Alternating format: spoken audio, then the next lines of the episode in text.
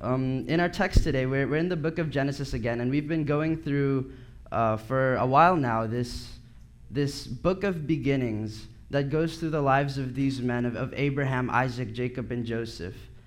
And currently, we, we are in the life of Joseph, and we just finished, if you guys know from last week, we talked about Joseph having been a slave, being bought by Potiphar, and, and ultimately rising up there and based on a false accusation is thrown into prison. In Genesis 40, I titled the message today, Truth Endures And before we move any further, um, why don't we commit this time to the Lord?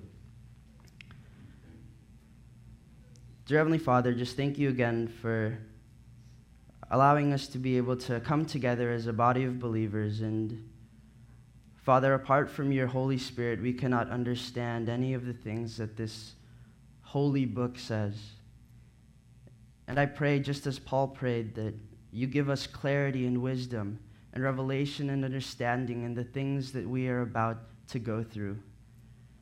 And let these things only be seen in light of your Son and nothing else. That the only possible way for us to even be before your throne and pray to a Father who loves us, who is everlasting, is because of Christ the Son. So, Father, let us remember to, to just be reverent of you towards you. And in all things, allow us to be able to glorify you and praise you in these moments. In Jesus' name we pray. Amen. Amen. And, so, again, I, before we dive into Genesis 40, let's go through quickly what we had talked about in, in the last week. And so in verse 20 of 39, it says, And Joseph's master took him and put him into the prison, the place where the king's prisoners were confined. And he was there in prison. In prison for what? A crime that he did not commit. But look in verse 20, it specifically states Moses does not fail to point out that he was confined where the king's prisoners were. He, it's not just some detail that he randomly puts in, but that is important for the text that we will go, be going through today. And in verse 21, it reminds us But the Lord was with Joseph and showed him steadfast love and gave him favor in the sight of the keeper of the prison. So again, Joseph is raised up to a status of power within the prison. And, and, just in both instances where he would again fall, or, or rather, he'd be taken from, from where he was comfortable, in verse 2 and in verse 21, it is noted, but the Lord was with Joseph, indicating that God had never left him. But here again, we need to understand that Joseph, though high in the status of the prison, was still a prisoner. He wasn't free as free men were in Egypt, he was a prisoner. Though of high status, still a prisoner. And, and this is something we need to remember as, as we go through this story, in that no one point was ever anything Joseph did before he would ultimately be the second in command of Egypt, that, that everything was done under authority. And this brings us again to the description found in Psalm 105, where it says, His feet were hurt with fetters, his neck was put in a collar of iron. That when Joseph was placed in prison, this was the situation he was in. It wasn't like he was brought into prison and immediately he was free. They immediately told him that he could be in charge of all of these inmates. No, he first suffered as a prisoner without having committed the crime. And so, what goes on in the mind of somebody who experiences something like that? Well, that brings us to chapter 40. And would you read with me? It says, Sometime after this, the cupbearer of the king of Egypt and his baker committed an offense against their lord, the king of Egypt. And Pharaoh was angry with his two officers the chief cupbearer, and the chief baker. And he put them in custody in the house of the captain of the guard. In the prison where Joseph was confined, the captain of the guard appointed Joseph to be with them, and he attended them. They continued for some time in custody. Now, this is why I bring up again the description of Joseph being locked by fetters, being chained by a collar of iron, is that God would sustain Joseph before he would ultimately open up a door for his liberation. And, and, make note of the characters that are, that are displayed to us in Genesis 40. It is the cupbearer and the baker. Now, don't think that this is just any other baker or any other cupbearer that would be but before the Pharaoh in his throne room. But rather, if you look through the, the ancient history, especially in ancient Egypt, there are records of these people labeled cupbearer and baker, that these people existed, but rather that the cupbearer was the chief steward of all of the, the foodstuffs within the nation of Egypt. So, not just holding the cup for the Pharaoh to take from, but rather he was also in charge of, of the food things to be delivered. And then the baker, not just the baker, not just the person who would make the food of the Pharaoh, but he was in charge of the grain throughout the land that would be produced. And so it would be equivalent to the president putting into prison those that are a part of his staff. That's the equivalent of that. And note that it says the captain of the guard. Where have we found that description? Potiphar is described as the captain of the guard in the previous chapter. And so, think, think through this with me. The captain of the guard put Joseph in charge of the cupbearer and the baker, whom the Pharaoh had placed in prison. But didn't Potiphar place Joseph in prison for having committed a crime? And so then, why would he put these esteemed people under Joseph? And that's just further indication that the charges that his wife had brought upon Joseph, Potiphar was highly doubtful. And yet, Potiphar was of high position. And so, why risk his reputation for the sake of a Hebrew slave? And so he would throw Joseph into prison in order to, to save his reputation, the reputation of the captain of the guard. And, and that is the scenario that, that we're placed in as, as we, we go into the rest of this. In that in Genesis 40, the, the, the verses following, it, uh, separated into three parts. And verses 5 through 8 is Joseph's concern 9 through 19 is the interpretation of dreams, and 20 to 23 is the truth of his word, both Joseph's and God's. And again, would you read with me as, as we go to verse 5? And it says, And one night they both dreamed, the cupbearer and the baker, the king of Egypt, who were confined in the prison, each his own dream, and each dream with its own interpretation. When Joseph came to them in the morning, he saw that they were troubled. So he asked Pharaoh's officers who were with him in custody in his master's house, Why are your faces downcast today? They said to him, We have had dreams, and there is no one to interpret them. And Joseph said to them, Do not interpretations belong to God? Please tell them to me. So here's what we need to understand about dreams, first and foremost. In that dream interpretation, the interpretation of dreams was vastly popular in ancient Egypt in Babylon. That there would be flocks of people who would have dreams and would want them to be interpreted. And so, by some 500 years after Joseph's time, there would be a document that would be created even describing what certain symptoms of a dream meant. That's how into the interpretation of dreams these people were. And even in Pharaoh's court, it says in Genesis 41 8, when this is Pharaoh waking up from his dream, it says, Pharaoh was troubled, so he sent and called for all the magicians of Egypt and all its wise men that when Pharaoh had a dream, he had a, a, list of people who could come and attempt to interpret, but nobody of them could interpret it. In king's courts, there were people such as, as magicians, wise men, diviners, soothsayers, even in the time we live in today, there are still people who are fortune tellers. Uh, people who, who believe that, that from things that, that happen in your dreams, they try to interpret that as though it was something to relate to your life. But don't misunderstand me.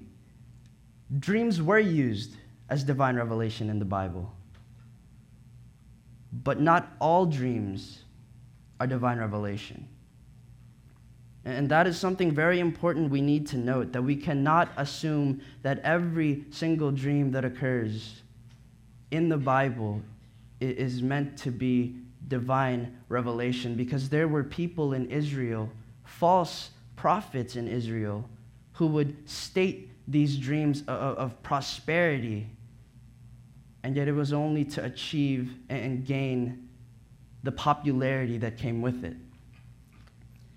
Both in the Old and the New Testament, certain dreams were, were used. Just in this case, uh, later on, we'll be able to understand that, that God would use Joseph and use the dreams of these two individuals in the prison in, in order to further his mission. But all the more in the New Testament as well, Joseph, not this Joseph, but the Joseph, the, the husband of Mary, or soon to be, is that when Herod was killing babies in, in, in where they were, God had, had, had appeared, uh, an angel rather, had appeared to, to him in a vision, in a dream rather, and explained to him what was happening. And so they fled to Egypt.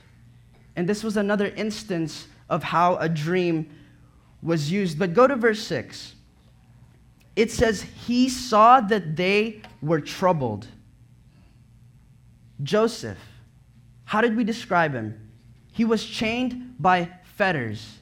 He had an iron collar around his neck, and now he was placed high above in this prison. And then it says, he saw that they were troubled. Who was troubled? The cupbearer and the baker. So let me ask this of what concern are they to Joseph?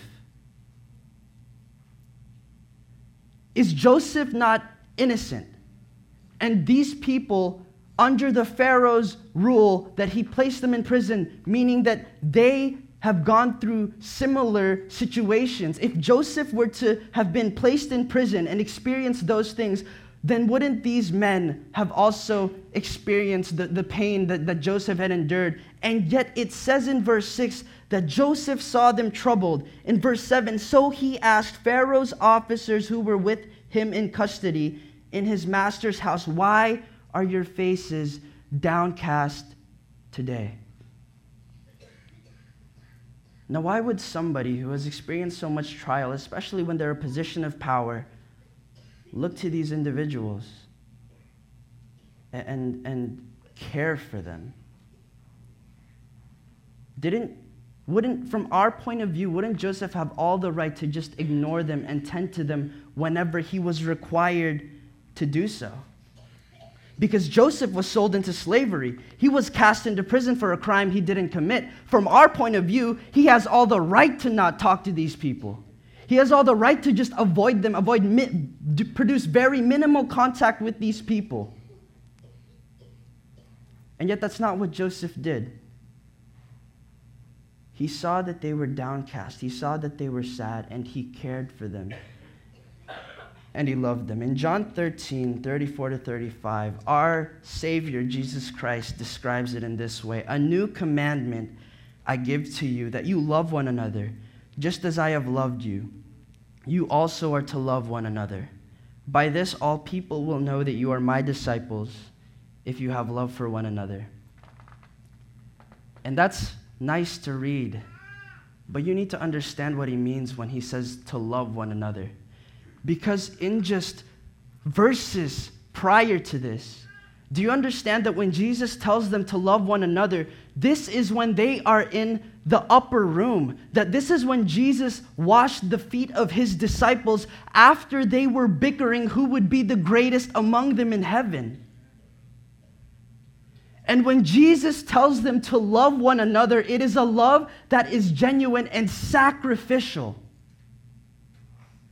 That you love for the sake of another, because that is what Christ did.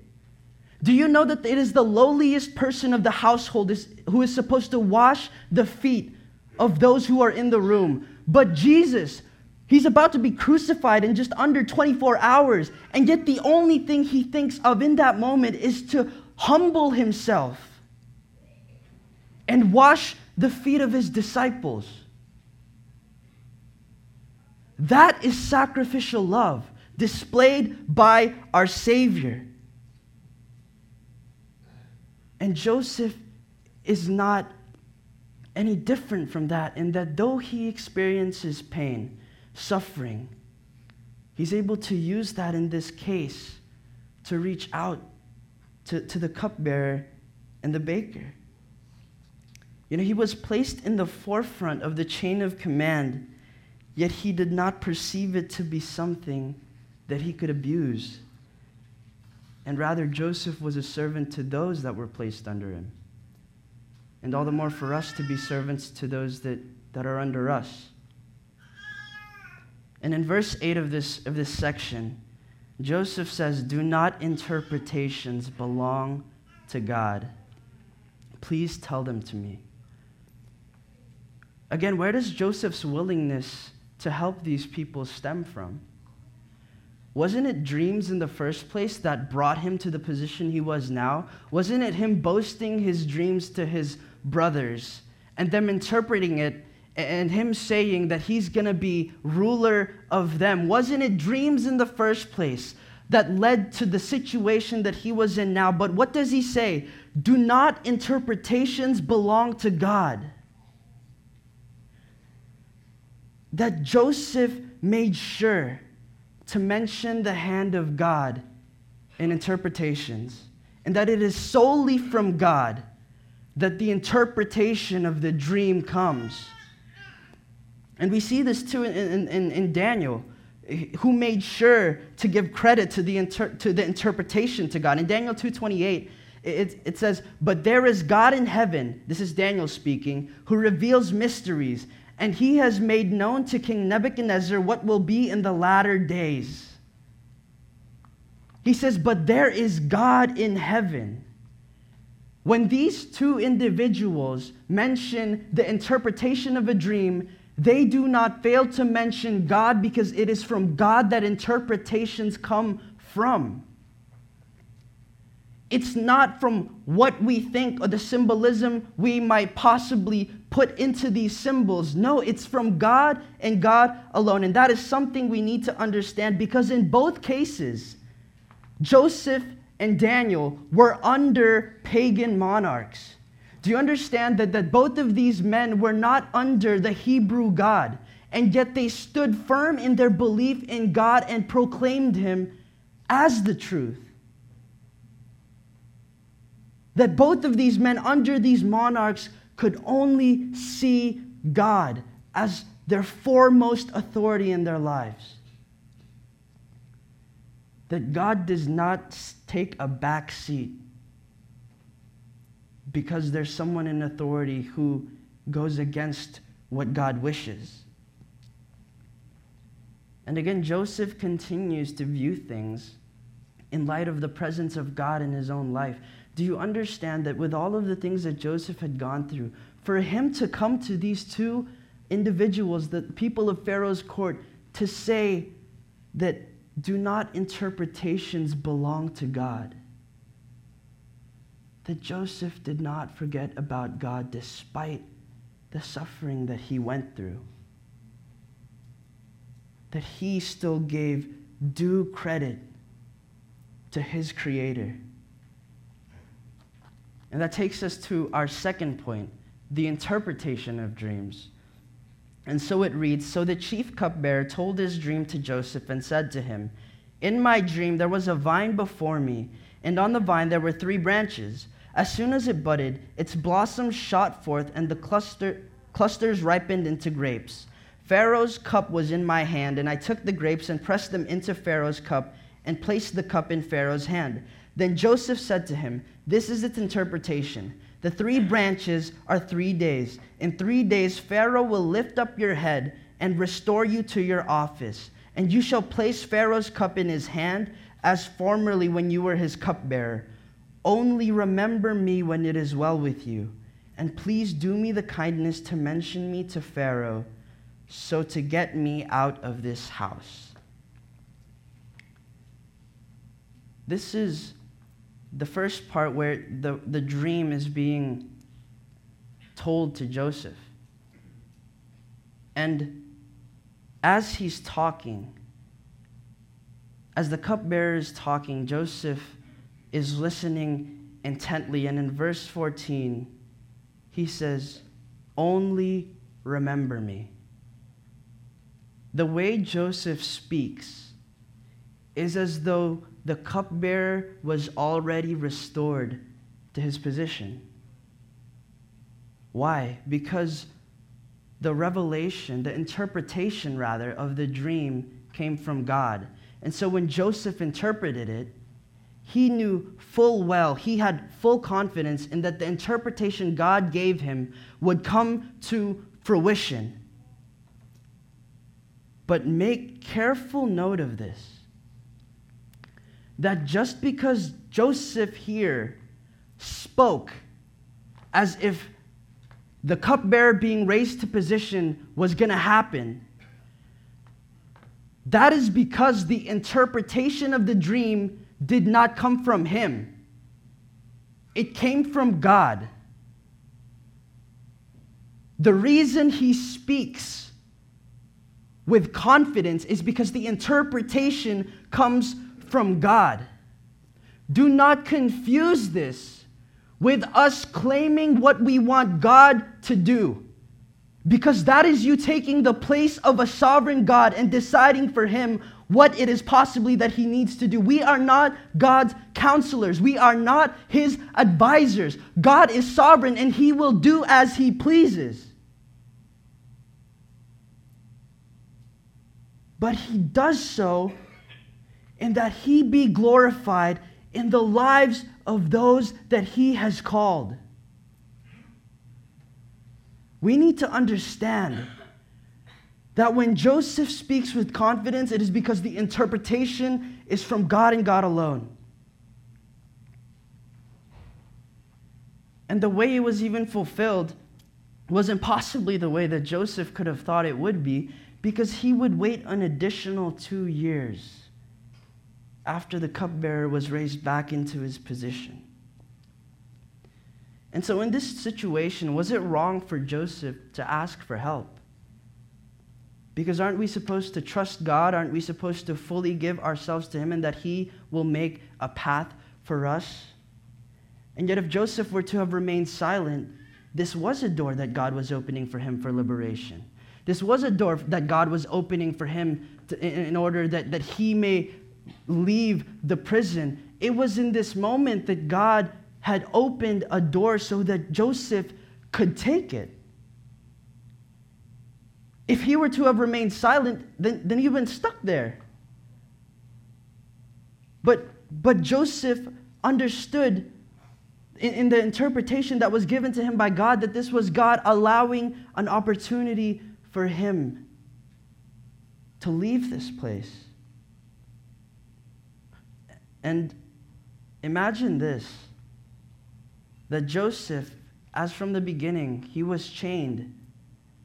And then there's a duration where he would rise up again in the prison.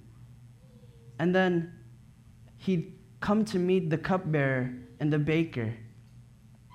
So, my question is how come it's only now that Joseph makes a plea for innocence?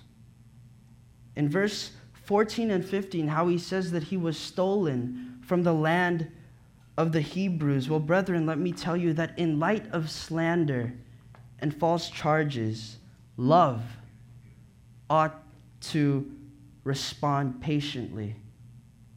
And if we so call ourselves to be Christians, love should be a trait that we practice over and over again. Because in Philippians 2 7 through 8, in the in the New King James Version, it says this But made himself of no reputation, referring to Christ, taking the form of a bondservant, and coming in the likeness of men, and being found in appearance as a man, he humbled himself and became obedient to the point of death, even the death of the cross. The first line says, But made himself of no reputation.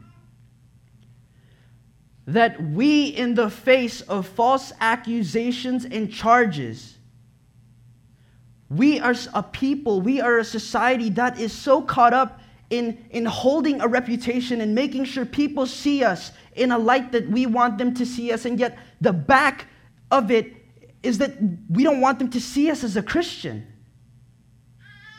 We have so many more things we place in front of being a Christian rather than being a Christian first. But to Joseph, remember, he came into the prison with no reputation left. He was accused of, of, of, attempting to rape his master's wife. And so, what reputation did he have to uphold in this prison? And yet, how did he act? He acted lovingly to the people that were surrounded by him, and he held steadfast to God. Because God is so much more important than anything else in this world. But understand this also that we not need to always be silent in light of accusations and sin.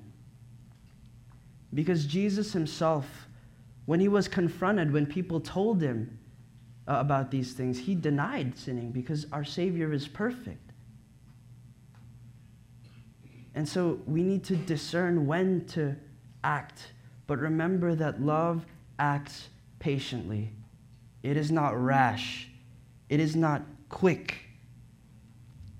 And so we go on to verse 16, where it says, When the chief baker saw that the interpretation was favorable, he said to Joseph, I also had a dream. Let's stop there. So Joseph interprets the dream of the baker, or rather the cupbearer. And Joseph tells the cupbearer that he's going to be raised again in three days, restored to his position. And what does the chief baker do? He was eavesdropping on them. And so he says, Well, this guy got a pretty good you know, interpretation of his dream. Why don't I take a shot at it? And so he does. He does take a shot at it. And then it goes on, it says, verse 17, and in the uppermost basket there were all sorts of baked food for Pharaoh but the birds were eating it out of the basket on my head. And Joseph answered and said, This is its interpretation. The three baskets are three days. Looking good so far. In three days, Pharaoh will lift up your head. Wow, that's the same one as the cupbearer. From you and hang you on a tree. And the birds will eat the flesh from you. See, understand that the chief baker entertained the thought of having his dream interpreted by Joseph because the cupbearers was so promising. Do you understand that some people treat the word of God in this way? That because they hear it, they feel as though it is something that they can enjoy for such a short time. And yet, when they hear the truth, they hear the gospel, they try to deny it. They only cling to what they liked about it before. They start omitting things from the gospel that, that aren't supposed to be there in the per- first place. They start trying to make their own gospel in their head, believing that we can live as Christians and continue to have a love for sin. Do you understand that when the Apostle Paul describes sin, he says, I do the things that I hate and I don't do the things that I love. When he says that, he's doing the things that he hates. What he hates is sin.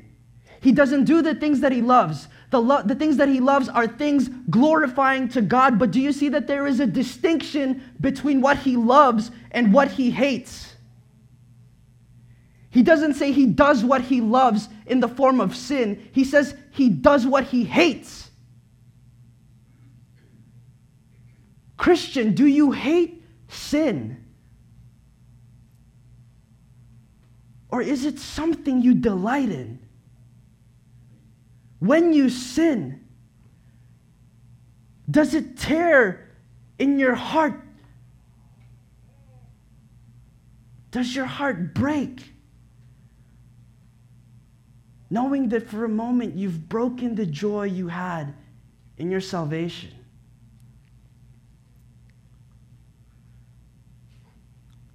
The chief baker wasn't expecting what the truth would be.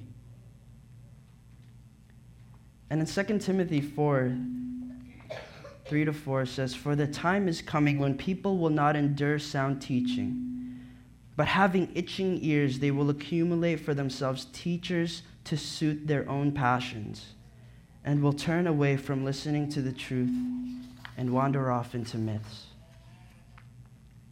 The Bible clearly states that there will be a time when people would rather choose things that would be a delight to their ears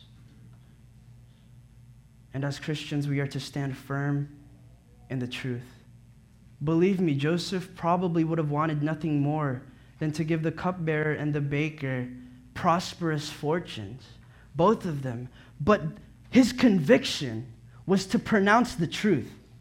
His conviction was to pronounce the truth that he received from the Lord, and nothing short of that truth. The baker asked for an interpretation, and so he gave it to him. And so when you're presented with the truth, do you attempt to hide parts of it so that you don't have to, you know, come face to face of understanding that what you're doing is a sin? You know, let, let me try to dodge this piece of scripture so I'm not convicted about that. Let me, let me try to, you know, do theological gymnastics so that I can have a picture of God that still loves me when I am so far away from how he describes I ought to be. And don't get me wrong, we are not perfect, but it is the direction of our life. It is the endurance of our faith that confirms whether or not we are a Christian.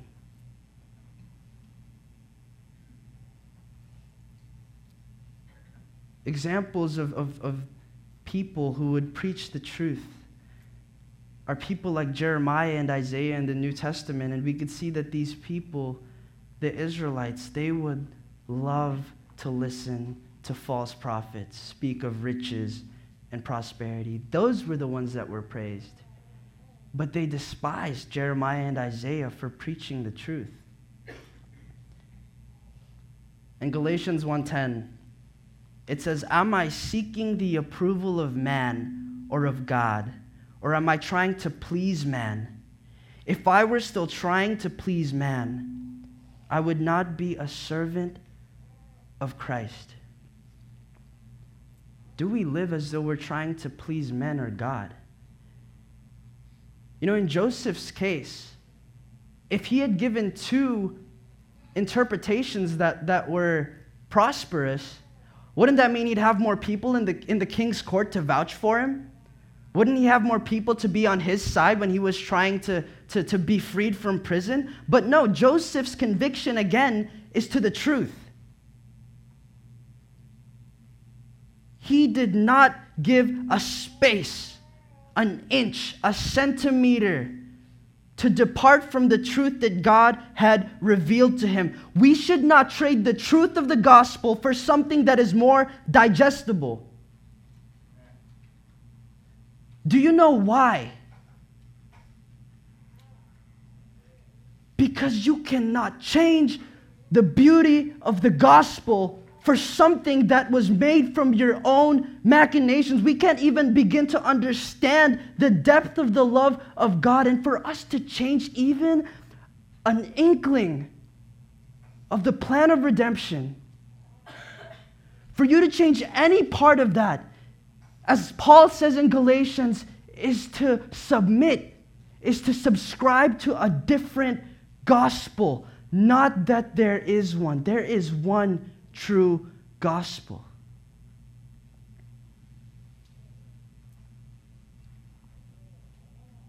This was the difference between dream interpreters, such as Joseph and Daniel. They did not stray away from the truth. They told the message that God had given them, not what people wanted to hear. we need to understand that, that when you speak the truth, it's not always what people will want to hear. Especially in the society that we live in today, the truths that we stand for as Christians are widely fought against today. But going back to Galatians, if I were still trying to please man, I would not be a servant of Christ. Paul was a servant of Christ before he was a man pleaser.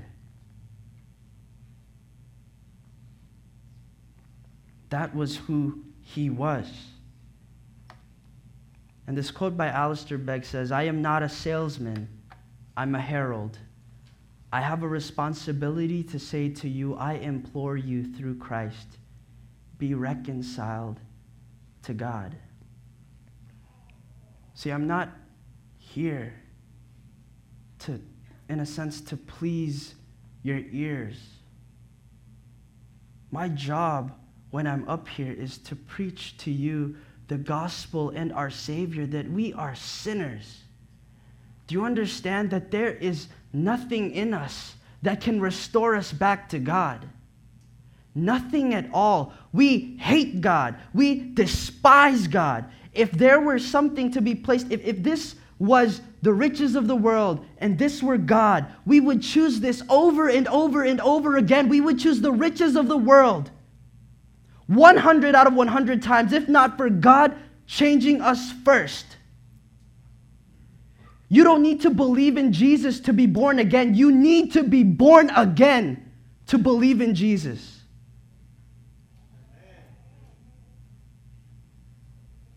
And yet, we feel as though there's something that we need to do to earn our salvation.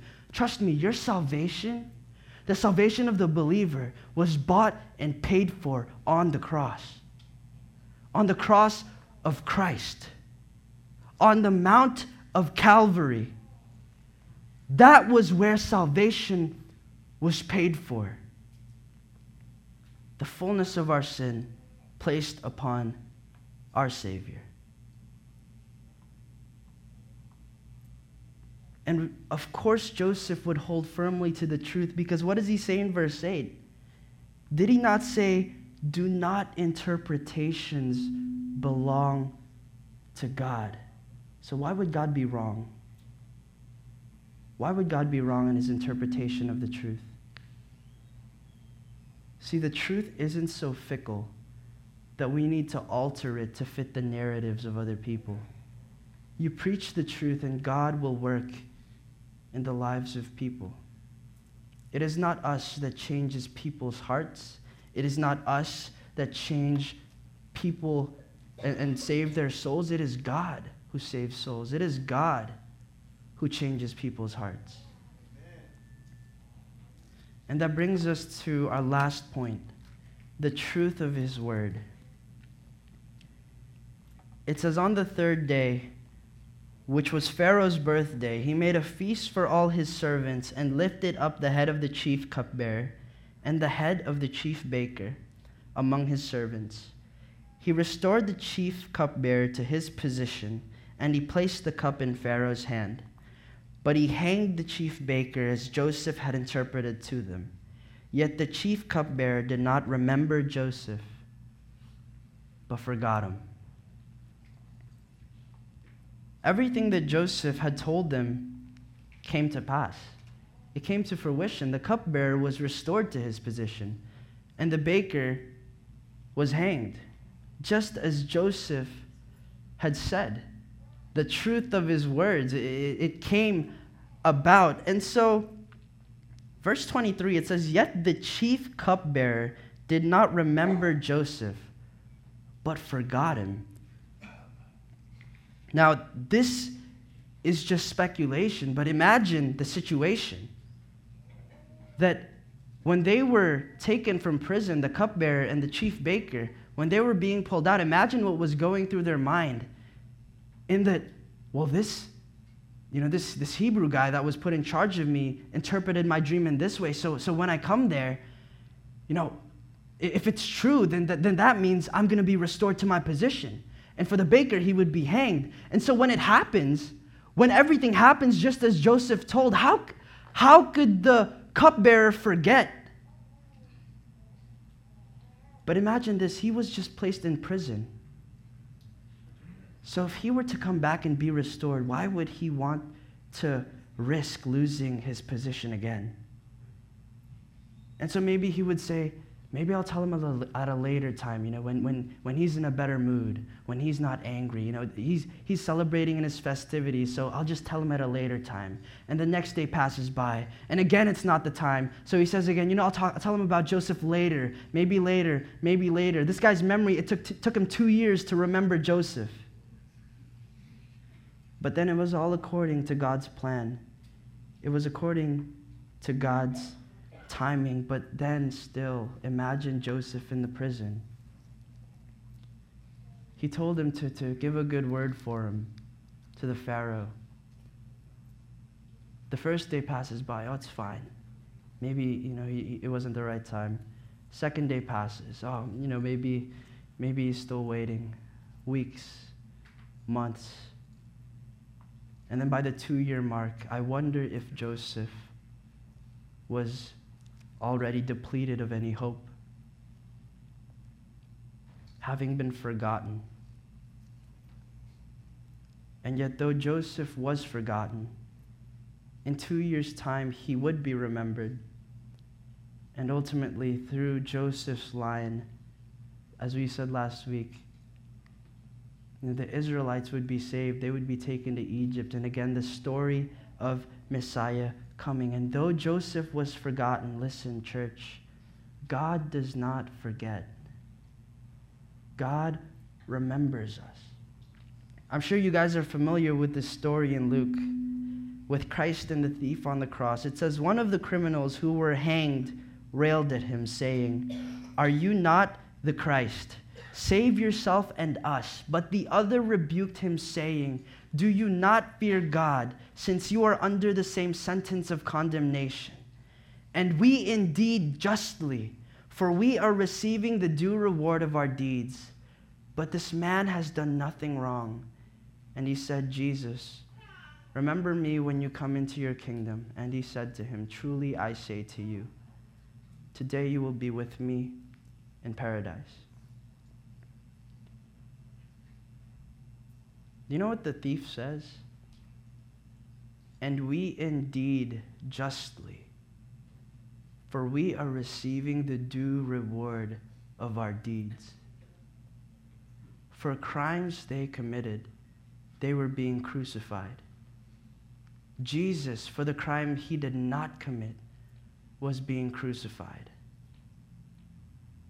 Do you know that for an instance on the cross that, that the wrath of God was poured out on Jesus.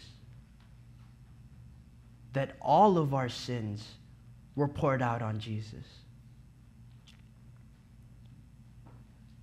And in that time, God's full wrath was bestowed upon our Savior. And God's wrath was displayed on the cross. And yet, the extent of his love was in full glory in that sinners, because of the life of Christ, now have a way to be reconciled with God. If your relationship with Christ isn't something to be prized, I have no idea what else in this world is worth that. Do you understand that God's justice, proclaiming justice on us, killing us when we sin, is just? and glorifies Him. Because we have sinned, it is just for God to kill us. But on the cross, He said, that in the same way that he is glorified in his justice, he is all the same glorified in his grace. That being reconciled with the sinner. Saving him and calling him a son gives him just as much glory. That we've been saved from eternal damnation, eternal flame in hell. That he remembers us. That it says in Hebrews 2 For it was fitting that he, for whom and by whom all things exist, and bringing many sons to glory, should make the founder of their salvation perfect through suffering. For he who sanctifies and those who are sanctified all have one source.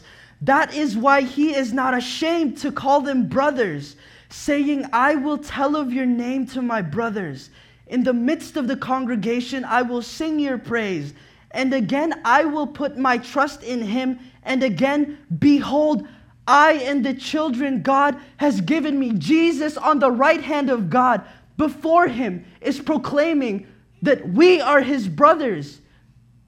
That he is rejoicing that we are fellow children of him, that Jesus, as our elder brother, stands before God and rejoices at us as his children. That the Savior that you believe in takes no shame in proclaiming you before God the Father. And so, why should we be shameful of proclaiming Christ to the world if his truth is truly something that we cling to? Are we looking for the approval of God or of men? Do we proclaim Christ just as he proclaims us before God the Father? And Hebrews 13:5 says, "Make sure that your character is free from the love of money, being content with what you have, for he himself has said, I will never desert you, nor will I ever forsake you." That God does not leave the believer. That God does not leave those he has saved, but rather all the more we cling to him in times of difficulty. And you know, the hymn we sang, prone to wander, Lord, I feel it, prone to leave the God I love. Here's my heart, oh, take and seal it. Seal it for thy courts above, that when you become a Christian, listen, your heart is sealed in heaven your citizenship is in heaven, that, that, that when you are a believer, you've been saved, and that your eternity will be forever in the presence of your Savior. That we wander from God, yet He has saved us. And our heart belongs to Him and Him alone. And He never forgets us. He is always with the believer because our God is a good God, but He is a just God and all the more a gracious God. Let's pray.